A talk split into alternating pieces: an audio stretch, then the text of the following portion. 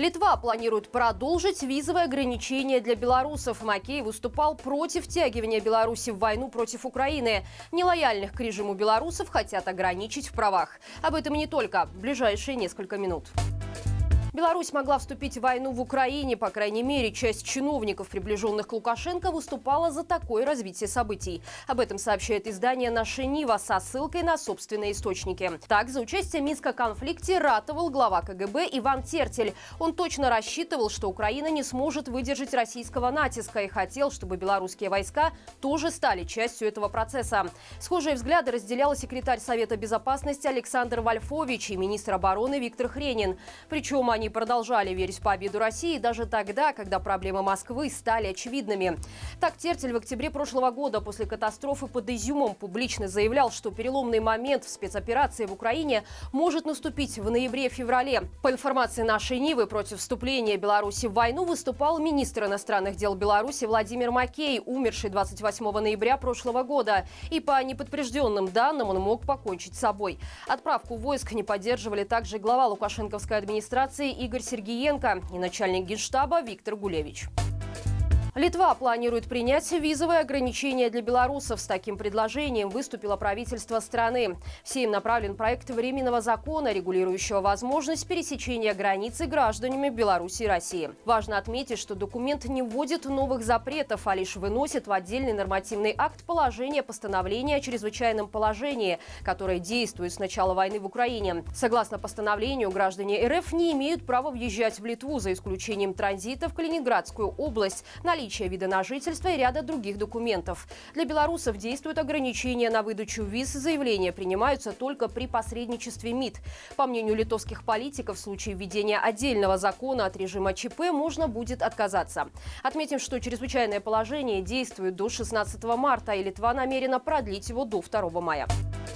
Пропагандист Андрей Муковозчик предложил ограничить в гражданских правах нелояльных к режиму белорусов. Такое заявление бывший КВНщик сделал в эфире гостелевидения.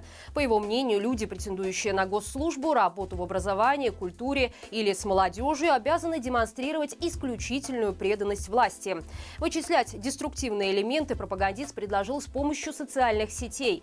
Муковозчик считает, что если у человека на странице остались записи с БЧБ-символикой, призывами выходить гулять, либо на Наоборот, посты за период массовых протестов удалены. Все это должно быть поводом к ограничению конституционных прав граждан. Отметим, что именно такая политика применялась по отношению к евреям в нацистской Германии. Она началась с запугивания и террора, социальной изоляции, экономических ограничений и лишения гражданских прав. А закончилась почти полным уничтожением евреев на оккупированных территориях. Напомним, что согласно Конституции Республики Беларусь каждому гражданину гарантируется свобода мнений и их выражения нарушения. Умышленное нарушение прав и свобод, а также разжигание социальной вражды являются уголовными преступлениями и наказываются лишением свободы на срок до пяти лет. Литовские железные дороги намерены создать независимую от России и Беларуси систему путей. По данным Минтранса Литвы, рассматривается также возможность подключения Украины к сети, которая будет ориентирована на страны Балтии и Европу. Отметим, что в настоящее время в Литве более распространена широкая колея, доставшаяся ей в наследство от СССР. Таким образом, изменение ширины пути обеспечит стране полный выход из постсоветской экономической зоны и приведет к ускорению потоков товаров и людей из Западной Европы и обратно. Вместе с тем это станет экономической проблемой для Беларуси, использующей вагоны с широкой колеей, поскольку изменение ширины путей напрямую затронет грузовые и транзитные перевозки.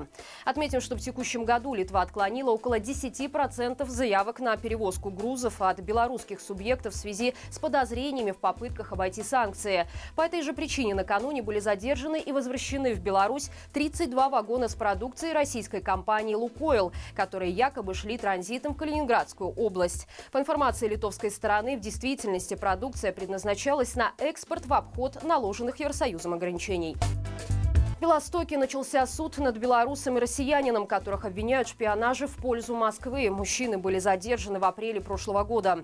Расследование завершили в декабре. Согласно обвинению, белорусы и россияне с 2017 по апрель 2022 года проводили шпионскую деятельность для российской разведки. Добывали информацию о военных объектах, имеющих критическое значение для обороны Польши. Обвиняемых особо интересовали объекты на северо-востоке страны. Полученная информация направлялась к ГРУ.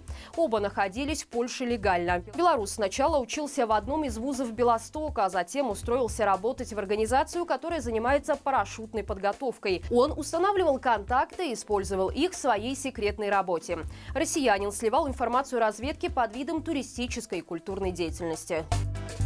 Светлана Тихановская получила ирландскую международную премию мира Типперери. До нее лауреатами этой награды становились Нельсон Мандела, Пан Ги Мун и Билл Клинтон. Церемония вручения пройдет в мае. По словам секретаря комитета премии Мартина Куина, присуждение ее Тихановской означает поддержку права на самовыражение, ассоциации и собрания в Беларуси. Демократический лидер нашей страны отметила, что Типперери – это регион Ирландии, куда она приезжала в детстве по Чернобыльской программе. Тихановская подчеркнула сходство белорусского и ирландского народов и заявила, что награда подтверждает поддержку демократического движения Беларуси. Это дает надежду тысячам политзаключенных, которые страдают в белорусских тюрьмах за свою правду, за свою жажду свободы и приверженность демократическим ценностям, заявила Тихановская. И это все на сегодня. Друзья, напомним, что наш канал признан Беларуси экстремистским формированием, поэтому просим внимательно проявлять активность под нашими видео. Если вы еще находитесь в Беларуси, то репостов лучше избегать. Спасибо, что, несмотря ни на что, поддерживаете наш канал лайком и подпиской. Это помогает продвигать наши ролики в топ Ютуба. До встречи завтра и живи Беларусь!